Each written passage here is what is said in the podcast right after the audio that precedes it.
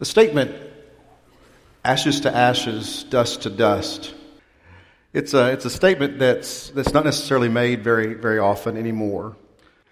Uh, it used to be as, as common as, as Psalm 23 at a, at a graveside service uh, in, in generations past. And it's not even uh, an exact statement that is, is found within, within Scripture, but it's uh, the sentiments. Sentiments are there. If I could have you turn the microphone down just a little bit. Thanks. God, He makes Adam from, from the dust. He makes Adam from, from the dirt of the ground. Now, now God does this not, not just because God is, is creator. God, He does this because He's creative. And so God, He creates man from, from dust. And yet, as He creates man from dust, He has no life within him until, until God breathes the breath of life into, into mankind. It is a, it is a, a physical a truth that, that has spiritual implications.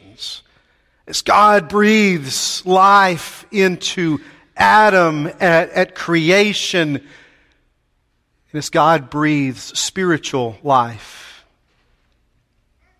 into each of us. Genesis chapter 2, verse 7, the text reads The Lord God formed the man from the dust of the ground and breathed into his nostrils the breath of life and man became a living being. It's interesting because the, the Hebrew word for man is Adam. Adam, actually. And the Hebrew word for ground is Adama. And so another way of viewing Genesis chapter 2 verse 7 is the Lord God, He formed the Adam from the dust of the Adama and he breathed in his nostrils the breath of life, and the Adam became a living being. Of course, later on in, in Genesis chapter 2, Adam becomes this guy's formal name. But my point is this Adam means from the ground, from the dust, from the earth.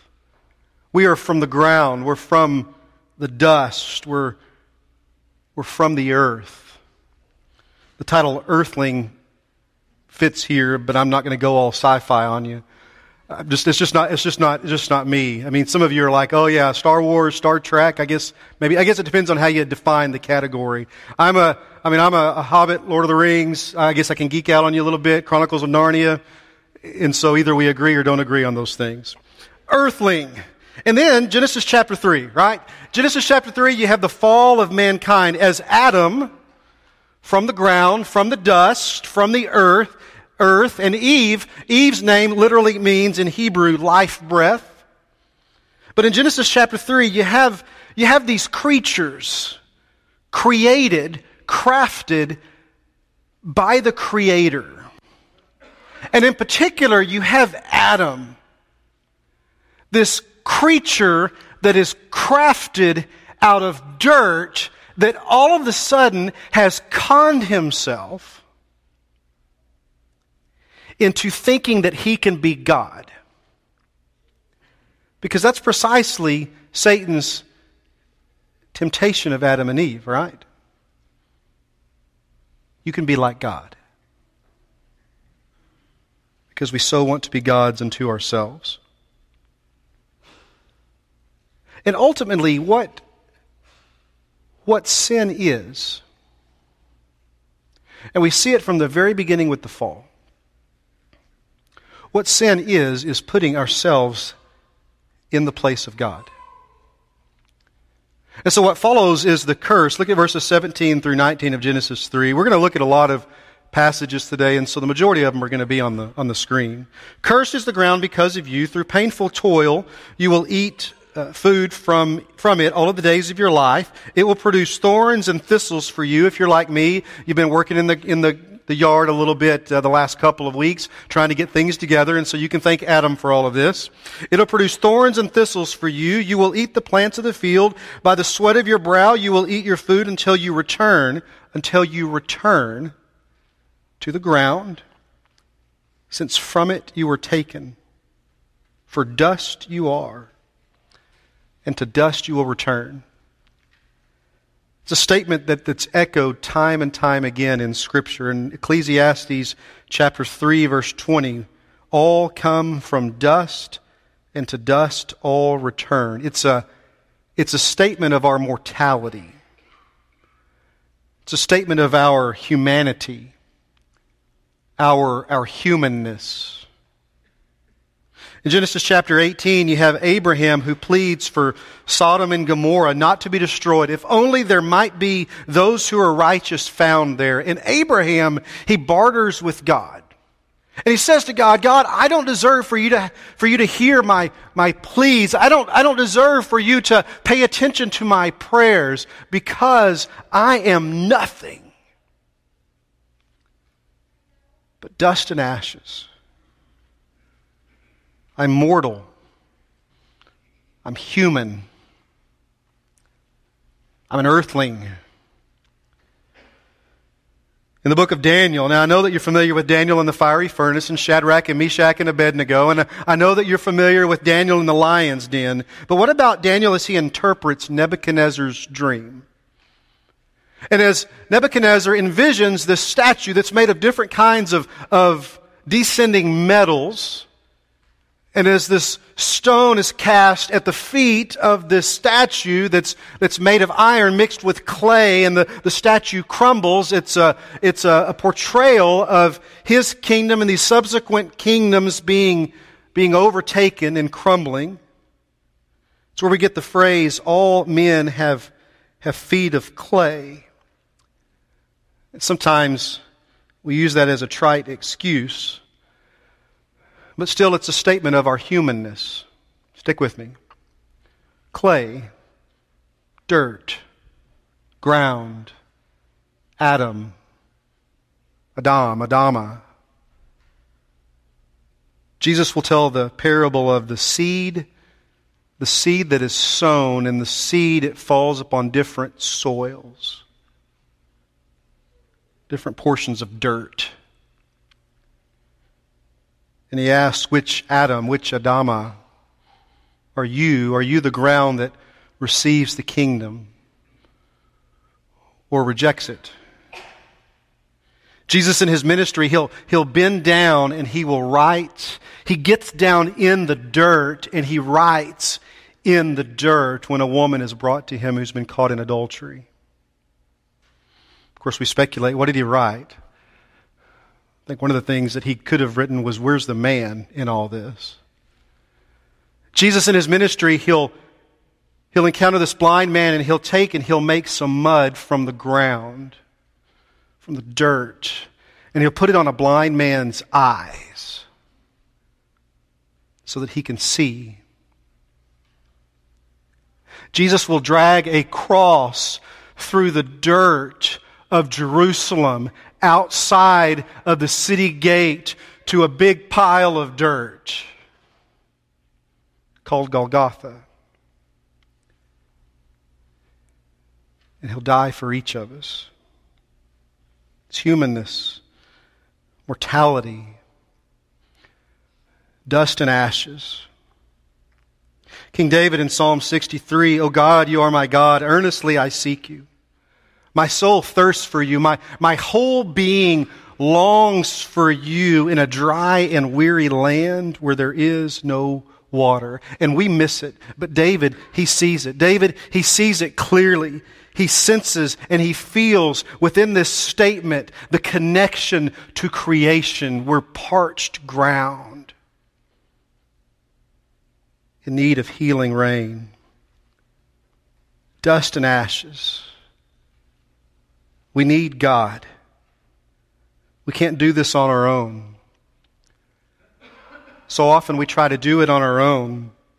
We try to do it all on our own until we realize that we can't do it on our own. And then it's like we treat God like he's 911 or something. We don't call him until we need him, and then we complain about how long it takes for him to get there and what he did when he got there. When what God is after, what God wants is to be with us. And that should blow our minds, shouldn't it? That, that we who are created, are pursued by our Creator. We who are just creatures from dust, who are nothing but dust and ashes. We mortals who are offered immortality. And my point is that that that relationship that God wants, that covenant that God offers, that immortality that God promises to we who are mortal. It simply doesn't happen outside of the scope of the covenant that God offers. God, God's the one that dictates the terms we engage in relationship with Him. Wonderful, glorious, grace filled, kingdom immersed relationship with God. And yet we engage in relationship with God on His terms. Or not at all. And eternity rests upon whether we do or whether we don't. And one of the things that God requires of we creatures from the dust from dirt.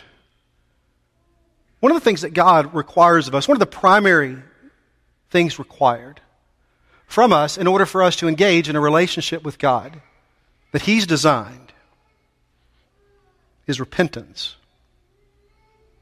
To live repentant lives, to live penitent lives. Stick with me. Go to the next slide. Matthew chapter 11 verse 20. Jesus, he begins to denounce the cities in which most of his miracles have been performed because they did not repent. And he says, Woe to you, Chorazin! Woe to you, Bethsaida! For if the miracles, if the mighty works that were performed in you would have been performed, would have been done in Tyre and Sidon, these pagan cities, I'm telling you, they would have repented long ago in sackcloth and ashes. Now that's a symbol. That's a sign of repentance, sackcloth and ashes. It's a, it's a theme that we see all throughout the Old Testament. It's a statement to God God, everything that I have comes from you. God, I'm nothing, nothing without you. Anything that I can accomplish on my own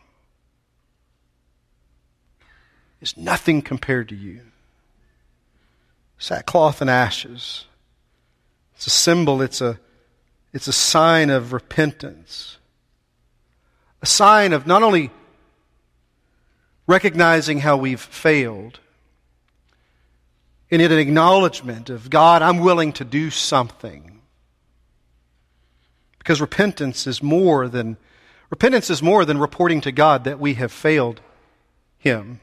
Right? Because I mean God already knows so repentance is more than just acknowledging to God that we've, that we've sinned. Repentance is, I've been walking away from God. I've turned my back on God. I'm living a life that's contrary to God. And repentance is turning and walking toward God. Pursuing God. This God who wants a relationship with me. To repent is to change. To live a life marked by repentance is to constantly turn toward God. Look at these verses Genesis chapter 37. Jacob, after hearing of, of Joseph's death, which in the words of Mark Twain was greatly exaggerated, but verse 34. Now, this isn't in regard to to repentance, but this is in, re- in regard to his mortality and humanity. Jacob tore his clothes and put on sackcloth and ashes, and he, he mourned for his son many days. Jacob, remorseful, acknowledging to God, God, everything I have comes from you. I'm mortal.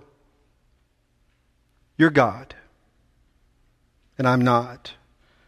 1 Chronicles 21 verse 16, David looked up and saw the angel of the Lord standing between heaven and earth with a drawn sword in his hand extended over Jerusalem. Talk about a fearful sight. And then David and the elders, clothed in sackcloth, fell down. Nehemiah 9. As the wall surrounding Jerusalem has been rebuilt, restored, and the law of Moses has been, re- re- has been read, the city's been rededicated. Verse 1 of Nehemiah 9. On the 24th day of this month, the children of Israel assembled with fasting in sackcloth and with dirt, Adama, upon them. Why? To show repentance. There's action. Job, Job chapter 42, this is at the very end of the Job story. I repent in dust and ashes. Daniel 9, after Daniel understood that the desolation of Jerusalem would last 70 years. Verse 3, so I gave my attention to the Lord God to seek him by prayer and supplications with fasting, sackcloth, and ashes. And then Jonah.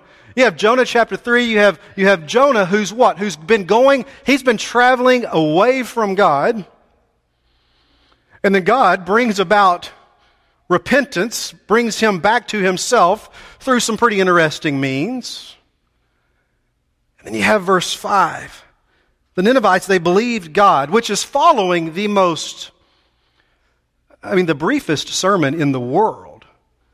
Because in verse 4, you have Jonah who, who says, 40 more days and Nineveh will be overthrown. Let's all stand and sing. That's it. Eight words. And the Ninevites, they believed God. They declared a fast, and all, and all of them, from the greatest to the least, put on sackcloth. Sackcloth and ashes. Ashes. What's the reference to repentance? Ashes to ashes, dust to dust. A reference to Genesis. A reference to our mortality God, I've, I've got nothing without you. God, I, I am nothing without you. Nothing but, but dust and ashes. But there's also woven within this the repentance that is required for God's people to be forgiven because in the Old Testament, under the Old Covenant, what was required in order for the people to be forgiven? sacrifice. And the sacrifices, as they are offered, the sacrificed, sacrifices are consumed how? By fire. And after the sacrifices are consumed, what remains? Nothing but ashes.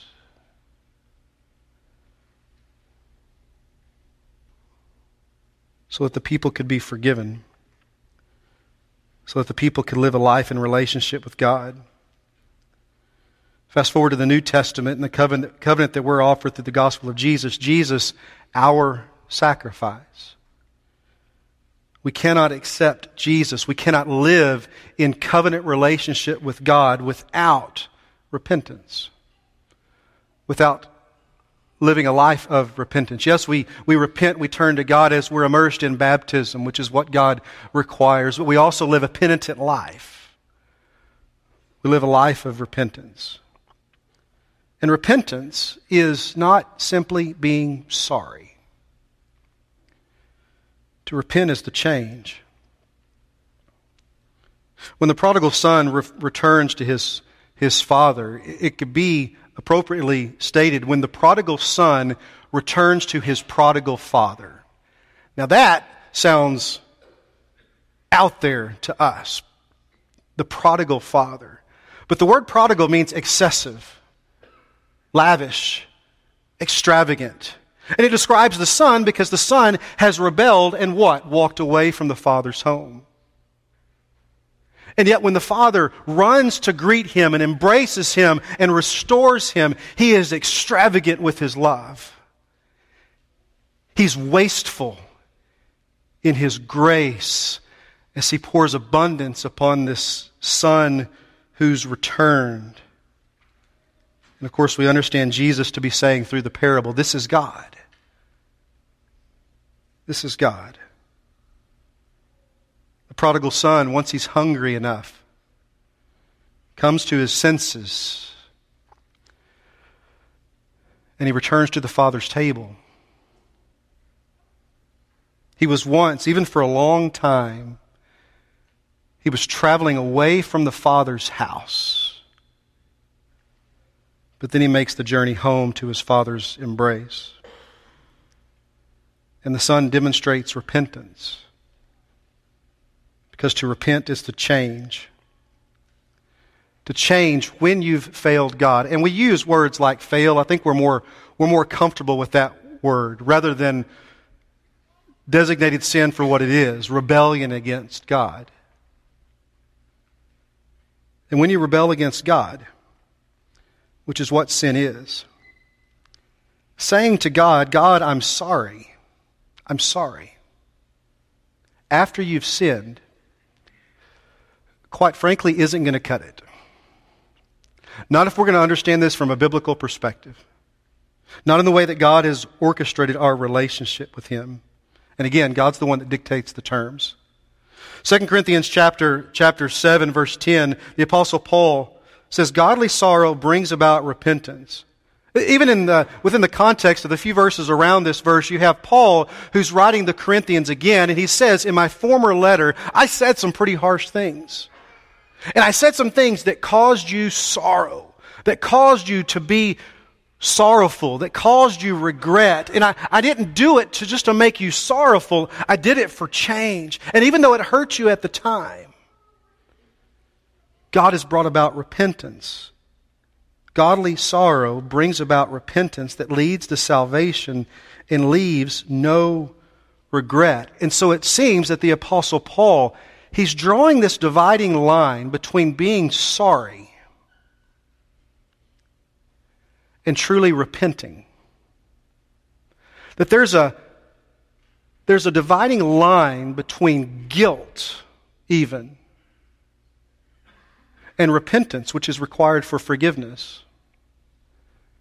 And Paul says it's not as if guilt or being sorrowful can't lead toward repentance. As a matter of fact, oftentimes it's guilt and sorrow that brings us to repentance. But he's drawing this dividing line between, between the two. When Tirsa and I first married, she had a she had a 1987 Honda Civic CRX. You remember the car? Every time we see one driving down the road now, even if we're by ourselves, you know, I, will be driving down the road, I'll see one and I'll take a picture and I'll, I'll send it send it to her.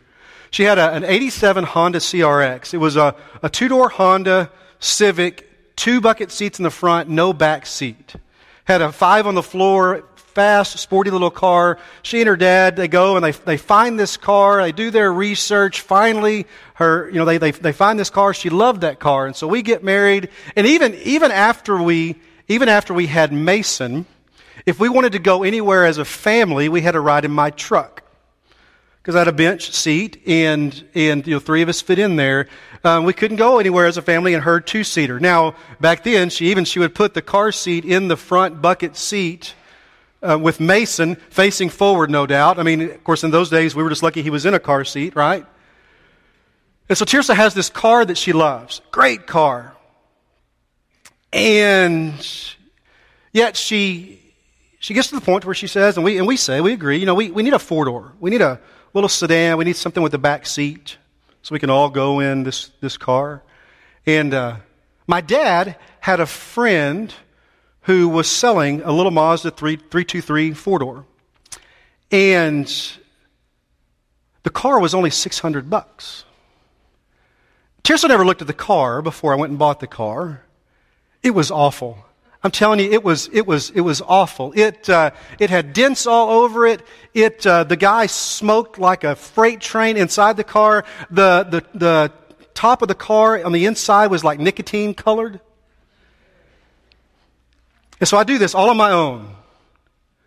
I sell this car that she loved for 3500 bucks. And then I went and bought this car that she did not love for 600 bucks. Now, that's not the worst part. The worst part is I sold one car for 3500 bought another one for 600 and I bought myself a very nice boat.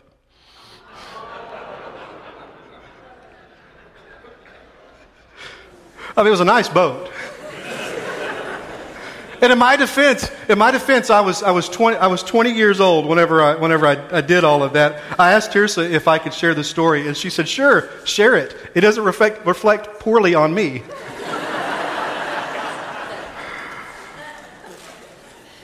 What's the dividing line between being sorry and repentance?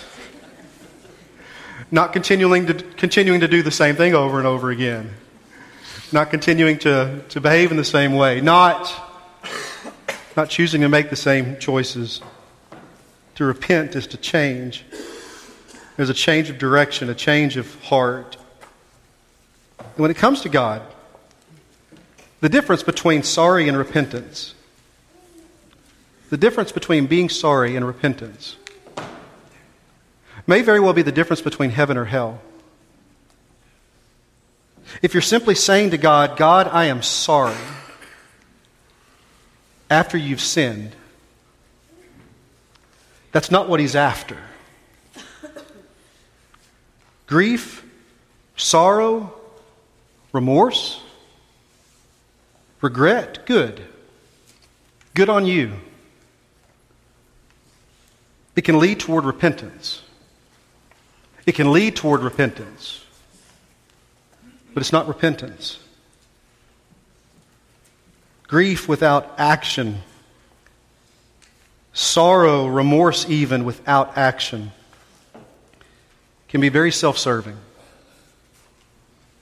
And sometimes we are great at acknowledging our sin, but then we acknowledge it, whatever it is, and we do absolutely nothing about it. And that's just not repentance. To repent is to act, to change, to come alive, to be resurrected, to be raised to life, to be transformed. All of that to say that we who are but dust and ashes, it's demanded of us that we live a life of ashes, a life of repentance through our sacrifice, Jesus. In a penitent life, that's baseline. That's the reference point. Without it, we cannot be in a right relationship with God. Without repentance, without biblical, real deal repentance, more than being sorry, but doing something, taking action, making changes in regard to sinful ways, without it is to refuse what God has designed. Which is going to put you on the losing end every time. And the next level of this is God is the one who redeems us when we look around at our lives and there's nothing left but ashes. Jesus will quote from Isaiah chapter 61 in, in his ministry as, as he points toward who he is, the promise of God in the Messiah, the one who's proclaiming good news to the poor and binding up the brokenhearted and releasing from darkness those who are in prison. And in verse 3 of Isaiah 61, he says, The Lord will bestow a crown of beauty instead of ashes. That's what God offers. What God promises. It's what God does. Isn't that what God did through the cross? God takes this instrument of shame and pain and torture, and for three days, everything seemed to be lost. Everyone looked around, and all they saw were ashes. He takes this instrument of death, and yet in it we find life. It's what God does for us. It's what He does. It's what He offers. But only through repentance. Repentance is fundamental in humanity's relationship with God. The same that was true of the Old Covenant in Israel's practice is true of us through Jesus. So, if that's true and we believe it to be true, then why do we avoid repentance? Could it be that the very sinful nature within us that compels us to sin and to require repentance in the first place is also the same sinful nature that if we allow it, compels us to refuse to repent. Either out of pride or arrogance or even out of fear or denial, because maybe if I don't acknowledge it to be true, somehow it won't, it won't be true, which of course puts us right there with Adam and Eve in the garden hiding from God. As if he doesn't already know. Repentance is both a blessing and a requirement. Wasn't that Peter's message at Pentecost? Repent and be baptized, every one of you, in the name of Christ Jesus. Repentance is more than reporting our sins to God, it's more than being sorry. It's walking, having walked in a way that's contrary to God, and then turning and walking toward God. And if you want to be saved, and if you want to remain in a saved state, to be in a right relationship with God, you cannot be either without being forgiven. And you can't be forgiven without repentance. Psalm 32 1 Blessed is the one whose transgressions are forgiven, whose sins are covered. That's what God gives. But to repent is to change. Sorry doesn't bring forgiveness, repentance does. And repentance is more than remorse or regret. Repentance is doing something. The gospel of Jesus is good news. And even in making that statement, the gospel is gospel. The good news of Jesus is good news. And it's good news because you don't have to be from a certain place. You don't have to be born into a certain family. You don't have to have a certain tax bracket. You don't have to have a diploma. You don't have to have it all together. You don't have to have any of those things. All you have to have is Jesus. But you can't get Jesus unless there's repentance.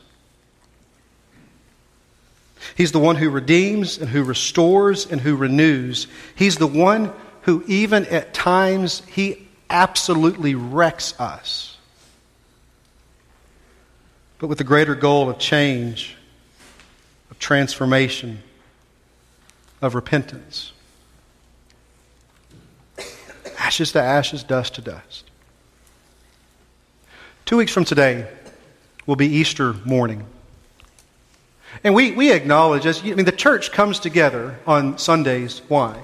Some sort of sense of Sabbath? No, absolutely not. We gather together on Sunday because Sunday is the day of resurrection. And we are a resurrected people.